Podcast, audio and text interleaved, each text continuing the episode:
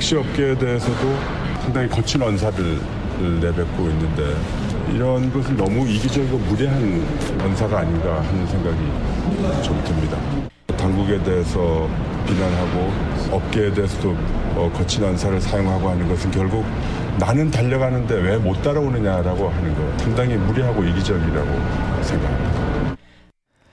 자, 오늘 하루 있었던 주요 소식 그리고 한 주를 내다보는 전망까지 함께하는 주간 최영의 시간입니다. 오늘도 시사평론가 최영일 씨 오셨는데 자, 가장 먼저 2주의 2부로 저희가 네. 시작을 해봤습니다. 아무래도 이번 주 화제가 됐었던 이 이야기 최종구 금융위원장이 이제 들으셨겠지만 네. 거친 언사를 하고 있다. 이런 건 너무 이기적이고 무례하다. 이런 말을 했어요. 이게, 이게 왜 나왔을까요? 대상이 있죠. 대상이 바로 이재용 소카 대표에 대해서 한 말이에요. 무례하고 이기적이다. 너무 거친 언사를 하고 있다. 그러니까 예. 이 말도 이제 거친 언사가 돼버렸어요.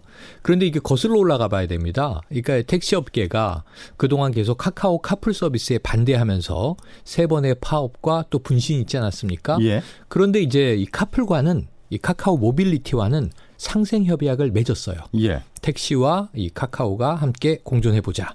그런데 그 다음 타겟이 타다입니다. 그 택시업계에서는 타다가 이거 불법 콜택시 영업 아니냐. 이거 막아야 되는 거 아니냐 위법한 것인데 그런데 이제 이 타다의 모기업이 쏘카예요. 예. 그러니까 이재웅 대표 기억하실지 모르지만 다음 커뮤니케이션즈를 창립한 인물입니다. 95년에 한메일 서비스를 국민들에게 보급했던 기업이었죠. 1세대 벤처인데 이 이재용 대표가 이제 차량 공유 서비스를 시작을 하면서 아니 타다는 서울시가 허가를 한 건데 뭐가 문제가 있느냐. 우리는 혁신을 위해서 달려간다.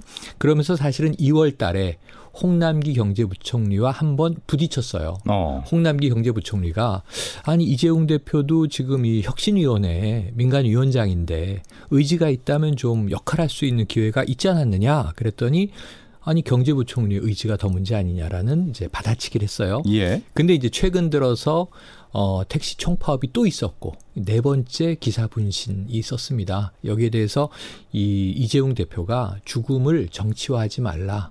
죽음을 이익에 이용하지 말라 이런 이제 이야기를 한 건데 이게 정부 관료 입장에서는 좀 거친 언사로 어. 왜냐하면 중재를 해야 되는 입장이잖아요. 예. 그래서 이제 이런 이재용 대표에 대해서 좀 쓴소리를 쏟아냈는데 예. 그 다음에 또 이재용 대표 쪽에선 출마하시려고 저러시나 그러니까요. 하는 이야기를 해서 이게 이재용 아, 대표는 네. 아무래도 SNS에 주로 글을 쓰기 때문에 저희가 맞습니다. 음성을 전해드릴 수는 없지만 혁신에는 승자와 패자가 없다. 주무부처 장관도 아닌 분이 자신의 주장을 관심 있게 봐주셔서 고맙다. 어떻게 보면 약간 비꼬는 비꼬는 듯한. 비꼬는 예. 거죠. 뭐 제가 보기에는 평론가적 관점에서 아 이건 비꼬는 표현으로 해석할 수밖에 없다.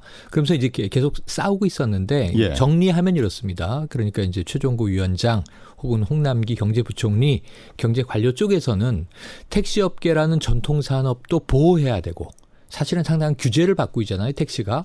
서비스에 대한 고객들의 불만은 존재함에도 불구하고 예. 근데 타다는 상당히 좀 여성층을 대상으로 호평을 얻고 있는데 택시 기사 입장을 그대로 옮겨드리면 이건 렌트카로 허용이 됐고 11인승 이상의 승합차를 이용하기 때문에 운전기사를 알선할 수는 있지만 차고지에서 렌트카를 대여해가는 것도 아니고 서울 시내를 돌아다니다가 콜을 받고 간다는 점에서는 이건 콜택시 영업인데 불법이다. 음. 그리고 이게 렌트카는 시간당 우리가 차지하지만 예. 타다 같은 경우에는 거리로 이 운임을 매기지 않느냐. 이게 택시와 뭐가 다르냐. 이제 이런 비판인 거예요. 예. 그런데 어쨌든 서울시나 혹은 뭐 정부 관리 입장에서는 또 혁신 서비스, 공유 경제 모델 이런 것들에 대해서 적정한 지원을 해야 되니까 그 중간에 끼인 입장으로 난감해요. 택시업계와 아마 혁신 이 벤처업계가 부딪히는 상황에서 어 혁신 벤처기업 쪽에서도 택시기사분들을 직접 뭐라 타격하기가 쉽지 않지 않습니까? 그렇죠, 그렇죠. 이제 정부와의 좀 대리전 싸움을 벌이는 양상이 펼쳐지고 있는 건데, 예. 어, 이 저 홍남기 경제, 경제부총리 그런 이야기를 했습니다. 이제 승자가 패자를 좀 보듬어 안고 가자. 더불어 가자. 그런데 이제 아까 말씀하신 대로 이재용 대표는 승자도 패자도 없다. 피해자가 있을 뿐이다. 이런 이야기를 했는데 이 지금 어떻게 노사정 이 상생 부문이 타다를 예. 중심으로 이루어질지 사실은 지난해 말을 보면 카카오 카풀도 그랬어요. 그런데 결국은 플랫폼을 통합하면서 함께 공존하기로 했거든요. 타다도 저는 공존 모델로 아마 흘러가게 될 것으로 전망해 봅니다. 예. 더 이상 어쨌든 이런 갈등 때문에 극단적인 선택을 하는 일들이 예, 일어나서는 안, 안 되기 때문에 아, 빨리 타협점을 찾기를 바라겠고 자, 분위기를 바꿔서 오늘 아침에요. 어, 기분 좋은 소식이 있었습니다. 일단 어. 류현진 선수가 7승에 네. 도전해서 성공했다는 맞습니다. 소식도 있었지만 네. 프랑스 칸에서도 기쁜 소식이 들어왔잖아요. 아우, 새벽 4시 좀 넘어서 일어나서 이 소식을 듣고 제가 깜짝 놀랐는데요. 예. 제 인생의 제 생애에 우리나라가 세계 재패를 못할 것으로 꼽았던 세 가지가 있어요. 제가 20대에 피겨, 피겨는 김연아 선수가 재패했고 예. 펜싱, 펜싱도 우리나라가 단체전 개인전 재패했습니다. 그리고 칸 영화제였는데 이 한국 영화 100년입니다. 왜 100년이냐면 김도산 감독의 영화 의리적 구토라고 하는 작품이 1919년 10월에 개봉됐어요. 예. 이걸 우리 영화 원년으로 보고 딱 한국 영화 100년사를 이제 찍었는데 봉준호 감독이 기생충이라는 작품으로 드디어 칸 영화제에서 그랑프리죠. 황금 종려상을 수상했다는 소식이 오늘 새벽에 전해져 왔고요. 예. 하루 종일 많이 보셨을 겁니다. 아마 이제 곧 국내 개봉할 텐데 많은 분들 관심이 커져 있고 예. 정말 시사 때 8분 기립박수를 받아서 조짐이 심상치 않다 했는데 결국 해냈군요. 예, 그러니까 아 봉준호 감독 이제 내일쯤 귀국할 것으로 전해지고 네, 있는데 네. 예, 또 어떤 이야기를 할지 한번 기대해 뭐 보겠고 문화예술계 영웅이죠. 예, 아 그리고 중요한 이슈 중에 하나요. 우리나라뿐만 아니라 지금 전 세계적으로 화제가 되고 있는 게 중국이 아 미국의 그 화이가 이제 압박을 하면서 중국이 네. 좀 난처한 상황인데. 네.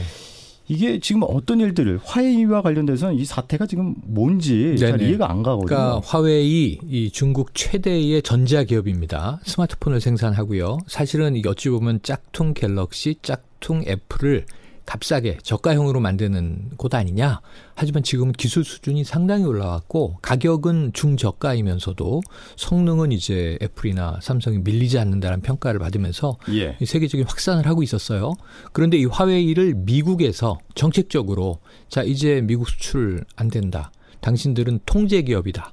하면서 막아서면서 구글도 기술 지원 못한다. 구글이 지원 못하면 안드로이드 체제를 못 쓰는 겁니다. 그렇죠. 그 마이크로소프트도 우리는 이제 못한다. 그 와이파이 뭐 위원회라든가 세계적인 이 IT, ICT 이 단체에서 계속 퇴출되고 있는 상황이에요. 어. 그러니까 문제는 뭐냐면 미국의 빌민이 이렇습니다. 스파이웨어라든가 보안상 문제가 되는 소프트웨어를 심어 놓으면 이 화웨이 중국에서 사실상 전 세계의 많은 개인들의 정보들을 뽑아가게 된다.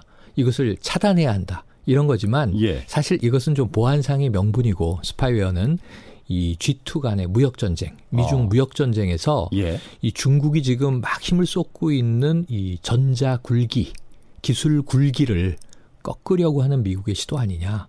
근데 사실상 이 애플의 이 매출이 줄어들었어요. 예. 한 14조 원 정도에서 9조 원으로 올해 줄어들었는데 지난해 1분기 올해 1분기 비교입니다. 딱 화웨이의 이 매출이 그만큼 늘었어요. 지난해 1분기 9조에서 지금 14조 대로 5조 정도 늘었거든요. 그러니까 어찌 보면 이제 삼성도 마찬가지지만 애플과 삼성이 선도하던 시장을 화웨이가 이 뺏어가고 있다. 여기에 대한 무역상의 이유가 큰 것 아닌가라고 추정되고 있습니다. 예. 그럼 이 화웨이 사태가 우리에게는 어떤 영향을 미칠지도 중요한 거잖아요. 아, 이게 두 가지 문제가 있습니다. 제2의 사드 아니냐. 이게 우리가 이게 미국도 우리에게 요청을 했어요. 화웨이의 제재에 동참해 달라. 근데 우리는 아직 결정을 안 했는데 화웨이 제재에 동참하게 되면 중국으로부터 우리가 무역 제재를 또 역으로 당할 수가 있습니다. 아, 우리 사드 때문에 예. 또 한번 곤욕을 치렀었죠. 화웨이가 우리나라 기업의 부품을 12조 원 정도를 수입해 가요. 우리가 수출을 화웨이에게 10조 이상 합니다. 사실 지난해 6조에서 12조 이상으로 두 배 이상 뛰었어요. 한해 예. 사이에. 화웨이가 그만큼 우리에겐 또 고객이 되는데 차단되니까 우리의 수출 부품 기업은 문제가 생길 수 있고 타격을 받겠죠. 반면에 삼성전자는 화웨이가 주춤하는 사이에 갤럭시가 더 잘 나갈 수도 있다. 휴대폰이 예, 삼성전자의 주식은 지금 추천주로 증권가에서 다시 이제 상승하고 있습니다. 그러니까 우리는 명도 있고 암도 있는데 중소기업들을 생각하면 우려가 커지고 제2의 사드 갈등처럼 또는 이제 삼성전자 뭐 우리나라의 이제 우량한 어 이제 세계적인 선도 전자기업을 생각하면 득도 있고 하지만 이게 장기적으로는 좋지는 않다. 음. 무역 전쟁은 장기화돼서는 안 된다. 예. 왜냐하면 우리는 미국에게도 맞고 중국에게도 맞을 수 있는 아슬아슬한 상황입니다. 예. 알겠습니다. 그리고 오늘 가장 크게 이슈가 되고 있는 어, 사안을 한 번만 짚어봐야 될 것 같은데 WTO 세계 보건 기구가 네. 게임 중독을 일종의 네네. 질환으로 경고하고 나섰잖아요. 예. WTO는 세계 무역 기구고요. 예. WHO 예. 예. 세계 보건, 기구가 기구. 어, 만장일치로 게임 중독을 질병으로 규정을 했습니다. 이것은 이제 2022년부터 적용이 돼요. 그러니까 이제 질병 코드가 분류가 예, 부여가 되는 거예요.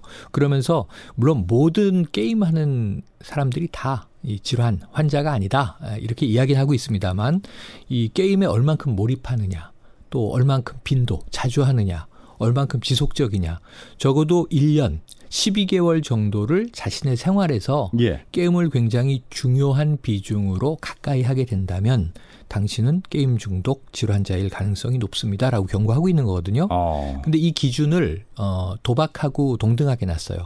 도박도 우리가 중독이라고 부르죠. 예. 예. 그러니까 이제 도박과 게임을 같은 레벨에서 중독의 수준을 측정해서 질병으로 분류하겠다라고 하는 건데. 아니 그러니까 12개월 동안 꾸준히 게임을 하면은 중독 증상이라는 건데. 네. 근데 저희 주위에도 보면은 퇴근길에 지하철이나 그 버스에서 네. 퇴근길에 잠깐 1시간 정도 게임을 하는 분들이 남녀노소를 떠나서 상당히 많거든요. 상당히 많고 저도 커밍아웃을 하자면 예. 매일 조금씩 게임을 합니다. 지금 뉴스가 쏟아져서 머리가 아플 때 말이죠. 저는 복잡한 게임 못 하고 예. 뭐 롤플레잉 게임 이런 거 못 하고 그냥 아케이드 게임 무슨 깨는 거 있잖아요. 예. 이런 거 이렇게, 이렇게 하다 보면 어, 멍 때리고 머리가 맑아지는 효과가 있어요. 그럼 이런 분들 다 게임 중독자다. 네네. 게임이 명상 효과가 있다. 이런 예. 이제 연구도 나오는데 게임 업계가 지금 발칵 뒤집혔습니다. 아니 우리의 나쁜 점만 이렇게 부사, 부각시켜서 질병 마치 바이러스처럼 해놓으면 이 게임은 문화인데 이 문화를 그럼 다 죽이겠다는 것이냐. 그래서 어찌 보면 국내에서 보건복지부도 지금 이 질병 분류에 들어갔는데요. 예. 네, 대책을 내놓을 예, 방침인데 우리나라는 게임에 대해서 좀 규제가 청소년에 대해서만은 강했죠. 셧다운도 이제 했었고 그런데 이제 이제는 국제적인 차원에서 WHO가 나섰기 때문에 예. 게임 업계와 보건 업계의 갈등 예, 어떤 그 충돌 앞으로 상당히 격화될 것 같습니다. 우리가 예. 슬기롭게 그럼 적정하게 건전한 게임 산업을 보호하면서 우리나라는 게임 강국이거든요. 또 게임의 유해성에 대해서는 어떤 사회적 대책을 세울 것인지 균형을 잘 잡아야 할 것 같습니다. 예, 이게 뭐 부모님들 입장에서 좀 반가운 소식일 수도 있지만 그렇죠. 아이들 입장에서 좀 당황스러울 수도 있어서 맞습니다. 이거 대한 명확한 기준이 조금 더 앞으로 제시돼야 되지 않을까 생각하겠고 네. 이번 주 일정도 한번 짚어보죠. 네. 어, 먼저 금통이 그러니까 금리 인하 가능성이 지금 제기가 되고 있는데 네네. 물론 인하를 하긴 어렵겠죠. 맞습니다. 이번 달 마지막 금통위가 31일에 열리는데요. 어, 문제는 열리긴 열리는데 금리 인하 검토 안 한다고 이미 얘기를 했습니다. 한은에서 그럼에도 불구하고 금리 인하 이야기가 계속 나오는 게 미중 무역 전쟁 여러 가지 문제 때문에 지금 우리 경기가 둔화되고 있는 상황이에요. 금리를 인하하면 또 가계 부채가 어, 최저치로 떨어졌어요. 그 그러면서 좀 금리를 인하해서 돈을 좀 풀어야 하는 것 아니냐라고 하는 이야기가 솔솔 나오는 건데 예. 사실 이 미국과의 이 금리 차이가 발생하면 또 외국인 투자가 빠져나갈 수 있기 때문에 금리 인상을 해야 된다라고 얼마 전까지 얘기했었단 말이죠. 그러니까 이런 것들을 보면 금리를 인하하면 부동산 시장이 뜨거워질 우려.